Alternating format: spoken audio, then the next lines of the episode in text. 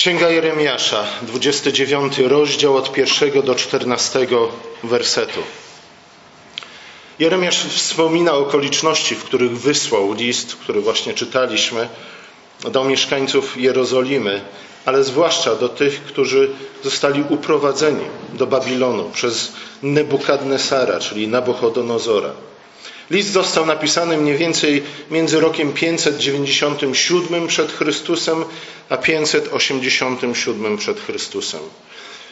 W 597 roku nastąpiło pierwsze przesiedlenie, czy też uprowadzenie najznamienitszych mieszkańców Jerozolimy i Judei. Nie wiem, czy zwróciliście uwagę na to, że tymi jednymi z tych najznamienitszych, najznamienitszych mieszkańców byli na przykład rzemieślnicy i kowale. Kiedy prądu zabraknie, to właśnie ich będziemy potrzebować najbardziej. Dziesięć lat później Jerozolima została zniszczona i jeszcze więcej więźniów zostało wywiezionych do Babilonu. Te dziesięć lat to był czas, kiedy król Babilonu testował Judejczyków, mieszkańców Jerozolimy, a zwłaszcza jej, jej elity, w jaki sposób zareagują na jego panowanie, na nowe rządy, na zmiany, jakie nastały w życiu mieszkańców Judei, którzy już nie cieszyli się swoim własnym królestwem, ale stali się częścią imperium. Jeremiasz wzywał wszystkich Judejczyków do tego, aby nie podnosili ręki na nowego władcę, aby nie buntowali się, aby nie liczyli na to, że Egipt przyjdzie im z pomocą. Niestety nie za bardzo ludzie chcieli słuchać proroka. Fałszywych proroków, owszem, wszyscy chętnie słuchamy, ale prawdziwych już niechętnie. Dlatego 10 lat później Jerozolima została kompletnie zniszczona. Ale póki co miasto jeszcze stoi, świątynia jeszcze stoi. Jeremiasz zwraca się właśnie w tym okresie do wygnańców w Babilonie. Najprawdopodobniej z powodu pewnych perturbacji, które miało miejsce politycznych, perturbacji w Babilonie, pojawili się między Judejczykami, zwłaszcza tymi na wygnaniu, pewni ludzie, którzy zapowiadali szybki upadek imperium, a w związku z tym też szybki powrót do niewoli. Niektórzy z nich twierdzili, że przemówił do nich sam Pan Bóg. Inni z kolei powoływali się na sny, które śnili. Takie słowa oczywiście trafiały na podatny grunt i wielu Judejczyków uwierzyło w te słowa. W związku z tym liczyli na to, że rychło, może za pół roku, może za rok wrócą do swoich domów. To tak jak nasi ojcowie czy dziadkowie wierzyli w to, że do Bożego Narodzenia 1939 roku wojna się skończy, ponieważ Francuzi i Anglicy przyjdą nam z odsieczą. Któż nie chciałby szybkiego powrotu z niewoli? Któż nie chciałby szybkiego końca wojny? Dlatego słuchamy chętnie takich właśnie wieści i wiadomości, a z kolei to nastawia nasze postępowanie, określa nasze zachowanie. Wielu uwierzyło, ponieważ chciało uwierzyć. Dokładnie w takie zwiastowanie. Zwykle, a może najczęściej, a może zawsze, wierzymy fałszywym prorokom, ponieważ mówią to, co chcemy usłyszeć. Zgadza się? Słuchajcie, wiele przyjaźni skończyło się i przestało być przyjaźniami właśnie dlatego, że jedna ze stron powiedziała prawdę. Nie? Prawda jest czym, tym, czego zazwyczaj unikamy. Oczywiście lubimy mówić prawdę, czy też słuchać prawdę na temat innych ludzi. Nie? Wtedy jesteśmy jej, jej gorliwymi zwolennikami. Tak, prawda, prawda i nic oprócz prawdy. Nie? Ale kiedy już ktoś zaczyna mówić prawdę na nasz temat, wtedy zazwyczaj zaczynamy mówić o miłości. Zgadza się? O miłości, o nadziei i tym podobnych rzeczach. I słuchajcie, to jest powszechny fenomen. O nim wspomina również Paweł 600 lat później, mniej więcej, w liście do Tymoteusza, gdzie stwierdza, że lubimy, lubimy słuchać nauczycieli, którzy wodzą, wy, wychodzą naprzeciw naszym oczekiwaniom, czyli którzy dosłownie łechtają nasze uszy. Nawet jeśli opowiadają baśnie, to wolimy ich słuchać, niż usłyszeć prawdą. Oczywiście zawsze pozostaje pytanie, czym jest prawda i gdzie jest ta prawda. Niektórzy doszli do wniosku, że ona jest niepoznawalna w żaden sposób, a jednak, e, jeśli wierzyć Biblii, ta prawda istnieje i tą prawdę możemy poznać. Jeremiasz już wcześniej, kilka rozdziałów wcześniej zapowiedział 70 lat niewoli.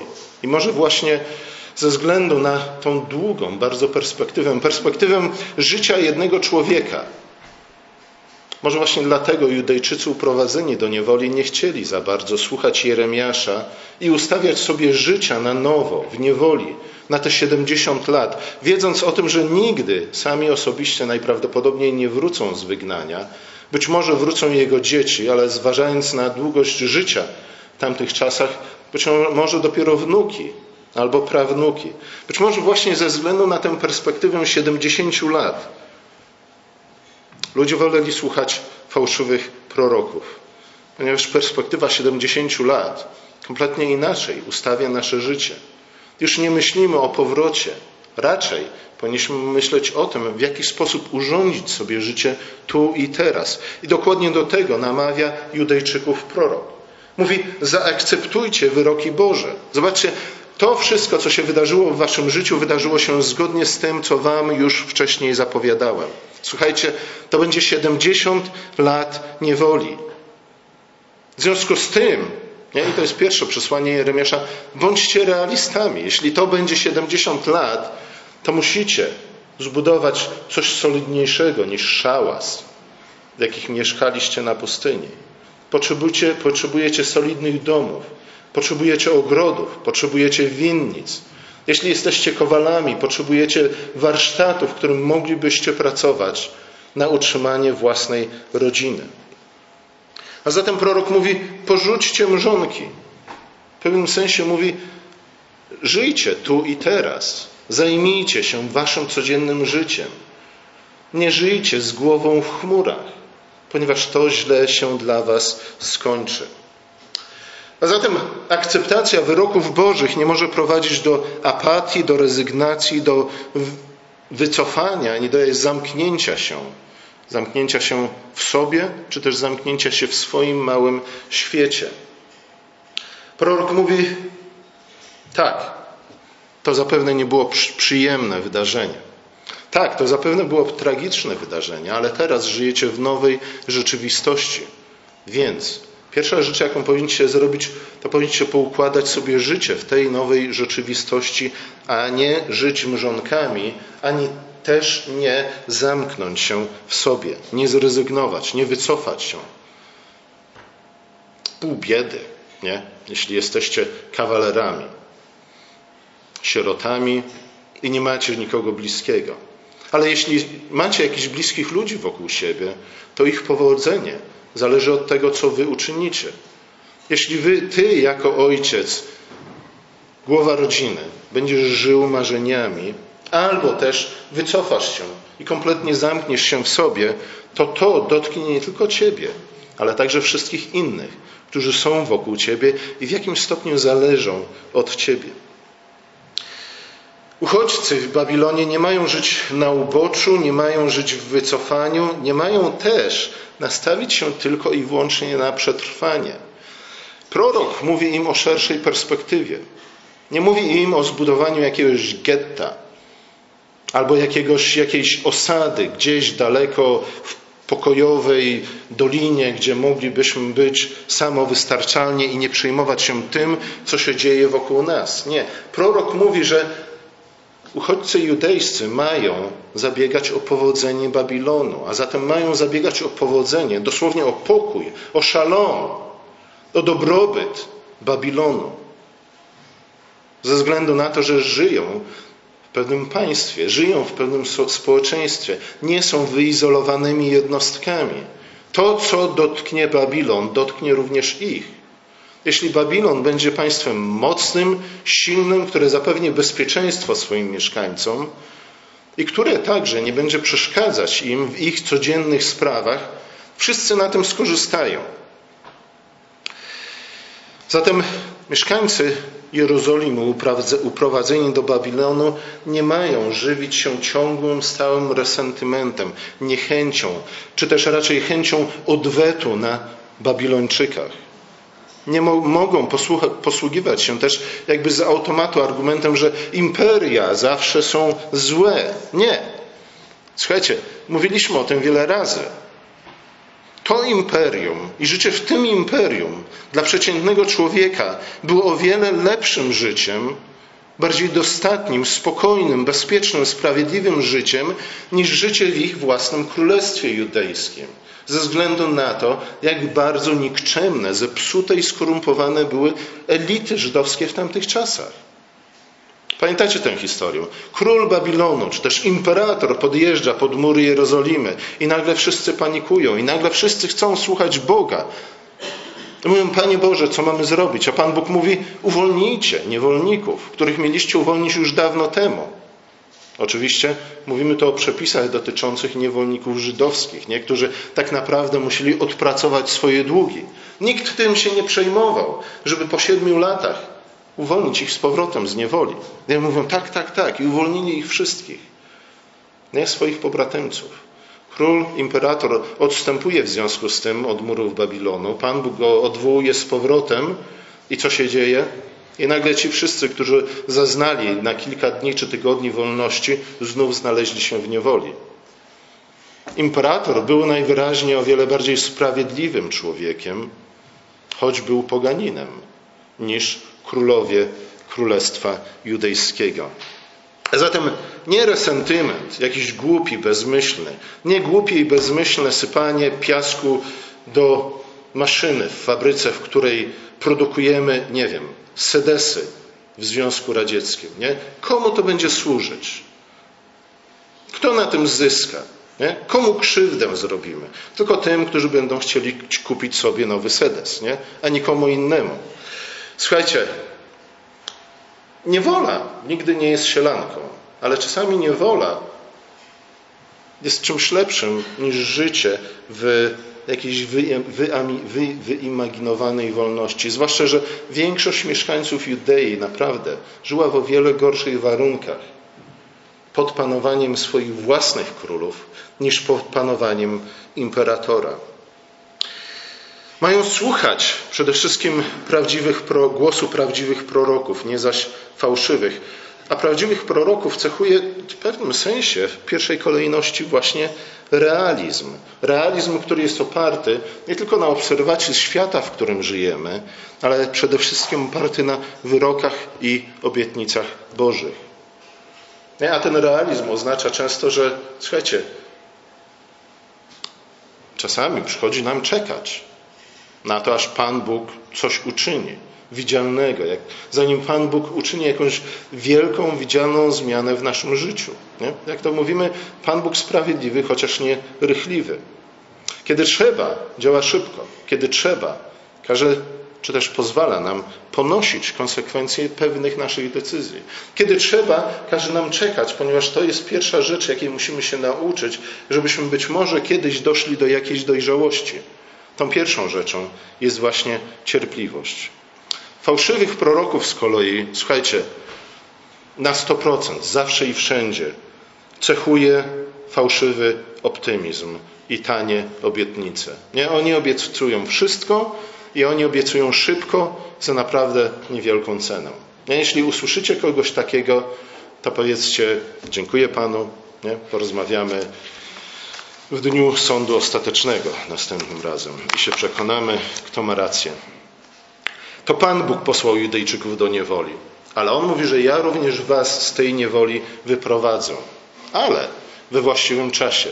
A tak naprawdę po 70 latach. Nie? Więc wy wszyscy panowie, którzy macie tam po 20-30 lat, a nawet po 10 lat, nie, nie liczcie na to. Nie? Urządźcie się w Babilonie tak, jakbyście mieli w nim żyć do końca życia. Bo też będziecie żyć w nim do końca życia. I będziecie żyć w nim w spokoju i w dostatku o ile będziecie zajmować się swoimi własnymi, własnymi sprawami, o ile nie będziecie knuć żadnych spisków przeciwko imperatorowi, nie? o ile będziecie działać i modlić się i zabiegać o szalom dla Babilonu.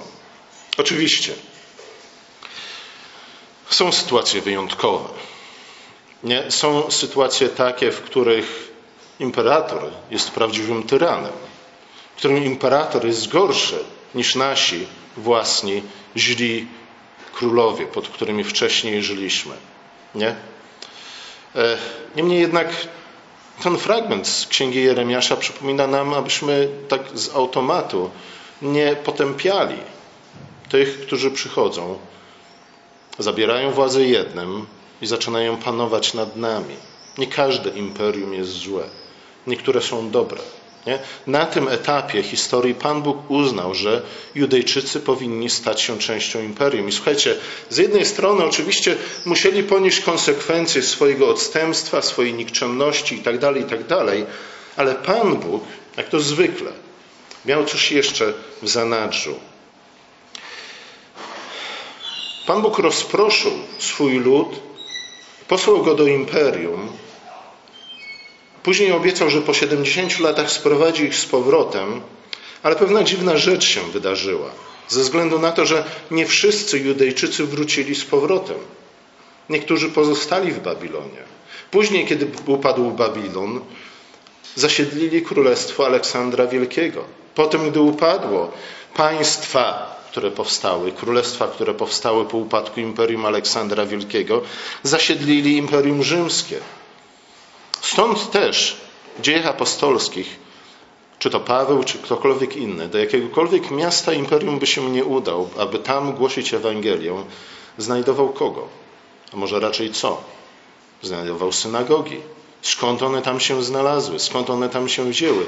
Właśnie stąd, że Bóg nie wszystkich sprowadził z powrotem do swojej ziemi. Od początku, od początku zamiarem Pana Boga było to, aby Jego lud był światłością dla pogan. Ale jak przypomina nam historia Jonasza, Żydzi niezbyt chętnie byli tą światłością dla pogan. Chcieli być raczej świecą, która jest ukryta pod korcem i świeci tylko dla nich i dla nikogo innego. I to właśnie, takie, taka postawa doprowadziła do ich zepsucia, do skorumpowania, do nikczemności, która przeniknęła ich serca. Dlatego Pan Bóg rozproszył ich i w ten sposób przygotował Przygotował nie tylko, rozproszył ich po ziemiach imperium, tak jak Jonasza na siłę posłał do Asyrii, aby tam głosił Ewangelię, tak samo i rozproszył swój lud po tych różnych imperiach, które przychodziły po kolei, począwszy od imperium asyryjskiego przez babilońskie i tak dalej, aby właśnie, jak Jonasz, chcąc nie chcąc, głosili Ewangelię. Przede wszystkim jednak chodziło o to, aby ci ludzie znajdowali się w tych wszystkich głównych miejscach, miastach, skrzyżowaniach imperium, po to, aby później, gdy apostołowie udadzą się, aby głosić Ewangelię, mieli przygotowany grunt pod głoszenie tej Ewangelii. A zatem Bóg czyni rzeczy, których my się często nie spodziewamy. Rzeczy wielkie. Nie? I chciałbym, żebyście, żebyśmy wszyscy zauważyli i dostrzegli to połączenie między jednym i drugim. Ta wielka misja, te wszystkie podróże apostoła Pawła, o których czytamy w dziejach apostolskich, one są częścią tej samej historii. Ich, te, te, te podróże nie mogłyby zaistnieć, gdyby Pan Bóg nie posłał właśnie tych kowali, tych rzemieślników, a także ludzi, których moglibyśmy nazwać, nie wiem, akademikami, jak na przykład Daniela, który stał się doradcą królów babilońskich i perskich. Nie? Gdyby Pan Bóg wcześniej nie pozwał, nie posłał właśnie tych ludzi, którzy później żyli na wygnaniu, żyli w Babilonie, urządzili się tam, zasadzili, pobudowali domy, zasadzili ogrody, zbudowali sobie czy też kupili warsztaty, zajmowali się studiowaniem prawa i tym podobnymi rzeczami, Gdyby Pan Bóg tego nie uczynił, gdyby ci ludzie go nie usłuchali, wtedy być może dzieje apostolskie wyglądałyby całkiem inaczej. I słuchajcie, to jest też coś, o czym wspomina nam apostoł Paweł. Ciekawe, że w obu listach do Tesaloniczan.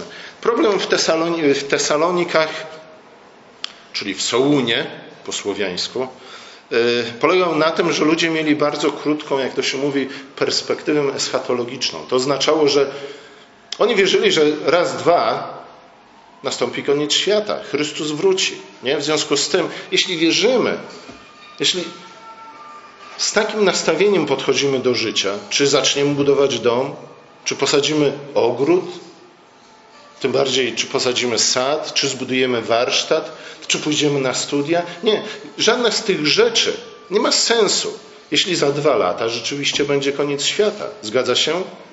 Bo po co? Co najwyżej warto wziąć kredyt, którego nigdy nie będziemy musieli spłacić. Słuchajcie, historia świata pokazuje, że było wiele przypadków ludzi, którzy dokładnie w ten sposób myśleli i się zachowywali. I dlatego tak naprawdę, koniec końców, rzecz, jedna rzecz, którą apostoł ma do przekazania Tesaloniczanom i mówi to samo mniej więcej i w pierwszym i w drugim liście, jest taka. Słyszeliśmy bowiem, że niektórzy wśród Was postępują wbrew porządkowi. Czyli co robią? Nie pracują, a zajmują się zbędnymi rzeczami. No i oczywiście, po co mieliby pracować, skoro za chwilę będzie koniec świata? Nie? E,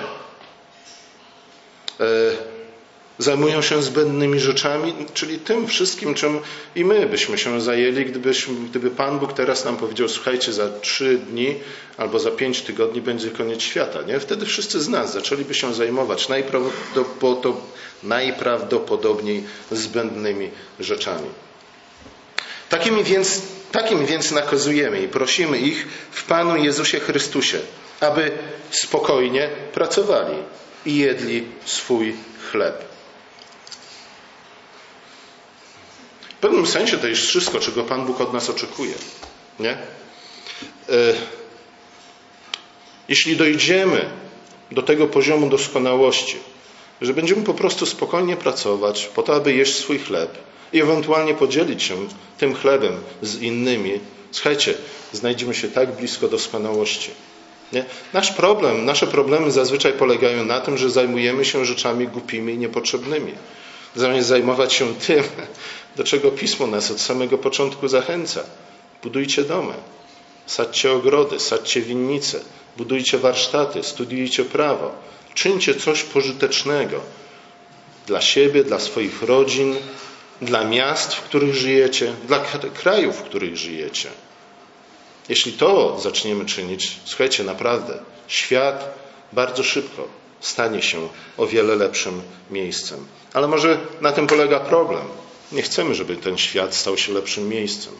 Ze względu na to, że o wiele bardziej pociąga nas i pobudza nas ciągła walka, czy to walki między sobą, czy to walki z imperatorami takiej czy innej maści, niezależnie od tego, jak są ważni, nie, ze względu na to, że to daje nam poczucie, że naprawdę jesteśmy zaangażowani w coś niesamowicie, ważnego, nie? Gdyby tylko udało nam się zabić Hitlera na czas, nie? To o, wtedy świat stałby się. Nie! Nie stałby się lepszym miejscem. Nie? Ponieważ nie na drodze asasynów czynimy świat lepszym miejscem, ale na drodze budowania i sadzenia czynimy świat lepszym miejscem, ponieważ w ten sposób świat staje się coraz bardziej podobny do miasta, które jest nam wszystkim obiecane, do Nowej Jerozolimy. Zatem prorok nawołuje Judejczyków nie tylko do zaakceptowania swojego losu, ale wzywa ich do współudziału w powołaniu proroka, do budowania i dosadzenia. Słuchajcie, pamiętamy o tym, że dokładnie do tego Pan Bóg powołał Judejczyków. Mówi, e, powołał Jeremiasza, mówi najpierw będziesz wyrywał, wykorzeniał, karczował, ale potem będziesz budował i sadził. I tu, w tym momencie, Ci wszyscy Judejczycy, którzy udali się do Babilonu, czy to z własnej, czy z cudzej woli, są wezwani do tego, aby brać udział w powołaniu proroka, by budować i by sadzić. Dlatego prorok mówi: budujcie domy, sadźcie winnice, zakładajcie warsztaty. W ten sposób będziecie mieli udział nie tylko w realizacji planu Bożego, ale także w proroczej misji i w proroczym powołaniu. To budowanie i sadzenie to organizowanie po prostu normalnego życia. Oczywiście, czasami w przypadku niektórych Judejczyków, i daj Boże, żeby między nami tacy się pojawili, e, znaleźli się między innymi Daniel, Szadrach, Meszach, Abednego. Nie? A oni byli w stanie dokonać rzeczy trochę bardziej spektakularnych niż my. E, to właśnie przez takich ludzi jak Daniel, Szadrach, Meszach, Abednego twarz imperium była zdecydowanie lepszą twarzą niż byłaby bez nich. Ale słuchajcie, większość z nas tak naprawdę, zanim zacznie aspirować do tego, aby być Danielem, powinniśmy aspirować do tego, aby być po prostu dobrymi gospodarzami, normalnymi ludzkimi sąsiadami. Ale słuchajcie, obawiam się, że właśnie normalność jest tym, czego najbardziej nie lubimy i najbardziej nienawidzimy. Normalność nie jest ekscytująca, a niestety po dziecinnemu szukajemy, szukamy bardzo często właśnie pobudek. Chcemy poczuć się ważnie, ale Pan Bóg mówi, że jesteśmy ważni tylko wtedy, kiedy wytrwamy w jakimś przedsięwzięciu dobrym, może być małe. Grunt, żeby było dobre i żebyśmy w nim wytrwali przez jakiś czas, przynajmniej przez 7 lat, a może przez 70 lat. I wtedy naprawdę staniemy się ludźmi ważnymi, istotnymi. Ludzi, którzy rzeczywiście wprowadzą w tym świecie jakąkolwiek zmianę na lepsze.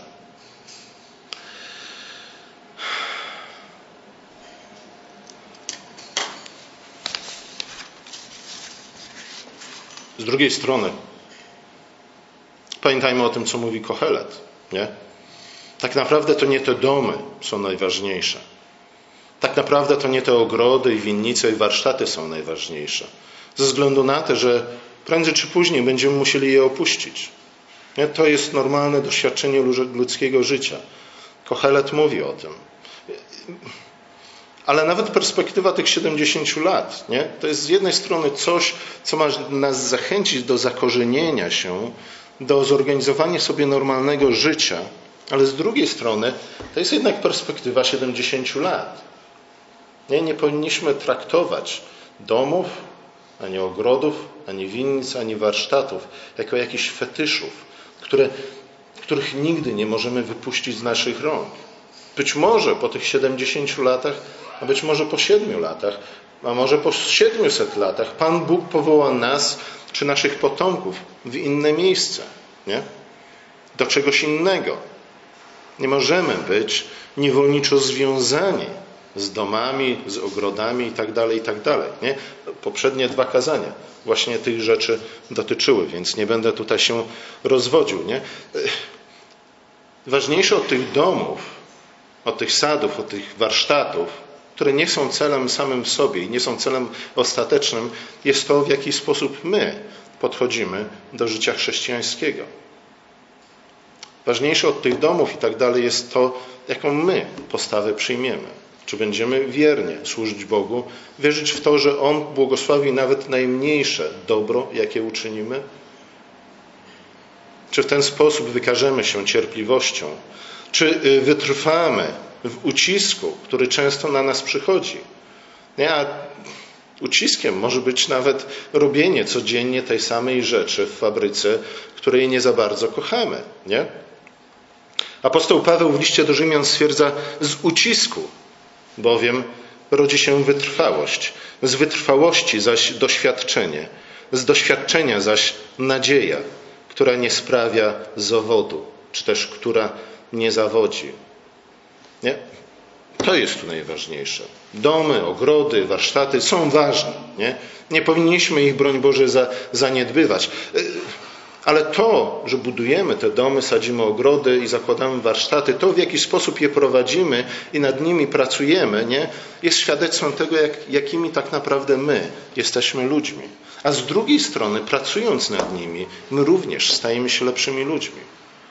Nie, jeśli wytrwamy, jeśli przejdziemy przez pewne doświadczenia, to w ten sposób zrodzi się w naszych sercach prawdziwa nadzieja, nie? niezłomna nadzieja. Nadzieja, która jest gotowa na to, aby rzeczywiście stawić czoła rzeczywistości. Nadzieja, która nie jest nadzieją płonną, nie jest nadzieją tanią, którą sprzedawali Judejczykom i do tej pory nam sprzedają różnego rodzaju prorocy, niezbyt prawdziwi. Nie? Ta nadzieja, o której tutaj jest mowa, jest nadzieją, która rozumie, to, iż czasami przychodzi nam czekać bardzo długo, aby zobaczyć, czy też cieszyć się owocami naszej pracy. Pamiętajmy o Abrahamie. To jest chyba najlepszy przykład. Czekał na spełnienie obietnicy wiernie do końca swojego życia I Pan Bóg spełnił, spełnił tę obietnicę po 400 latach. Nie? To powinno być naszą ambicją. Żeśmy wiernie i cierpliwie czekali na spełnienie obietnic, chociaż ich spełnienie, ich spełnienia nie zobaczymy w naszym życiu. Ucisk zatem nie musi skutkować otępieniem, ucisk nie musi skutkować beznadziejnością czy też zobojętnieniem. Może prowadzić do czegoś dobrego, może w końcu zrodzić prawdziwą nadzieję, która nie karmi się fałszywymi obietnicami, ale przede wszystkim obietnicami prawdziwego Boga, która nie, nie jest ślepa na realia świata, ale lecz pozwala je owocnie wykorzystać. Nie? To była jakaś możliwość, którą Pan Bóg dał Judejczykom i powiedział: wykorzystajcie ją dla własnego dobra, dla dobra waszych sąsiadów, dla dobra imperium, a przede wszystkim na moją chwałę. Nadzieja, która nie zaślepia, to już mówiłem, która nie jest nadzieją płytką, fałszywą, ale właśnie nadzieją wypróbowaną w ogniu doświadczenia zamiast apatii z jednej strony, albo właśnie tego niecierpliwego optymizmu z drugiej strony, prorok zatem zachęca nas do cierpliwej inicjatywy. Do spoglądania na życie w całej jego rozciągłości, a nawet spoglądania na nasze własne życie w perspektywie jeszcze większej czy dłuższej niż życie każdego z nas. A przede wszystkim zachęca do szukania i niesienia pokoju Bożego wszędzie tam, dokąd Bóg nas posyła. Nie? Pokój, szalom, to jest to powodzenie, o którym tutaj prorok mówi. Szukajcie pokoju. Jezus również mówi o szukających pokoju. Mówi błogosławieni, szczęśliwi, którzy krzewią pokój, bo oni będą nazwani synami Bożymi. Amen.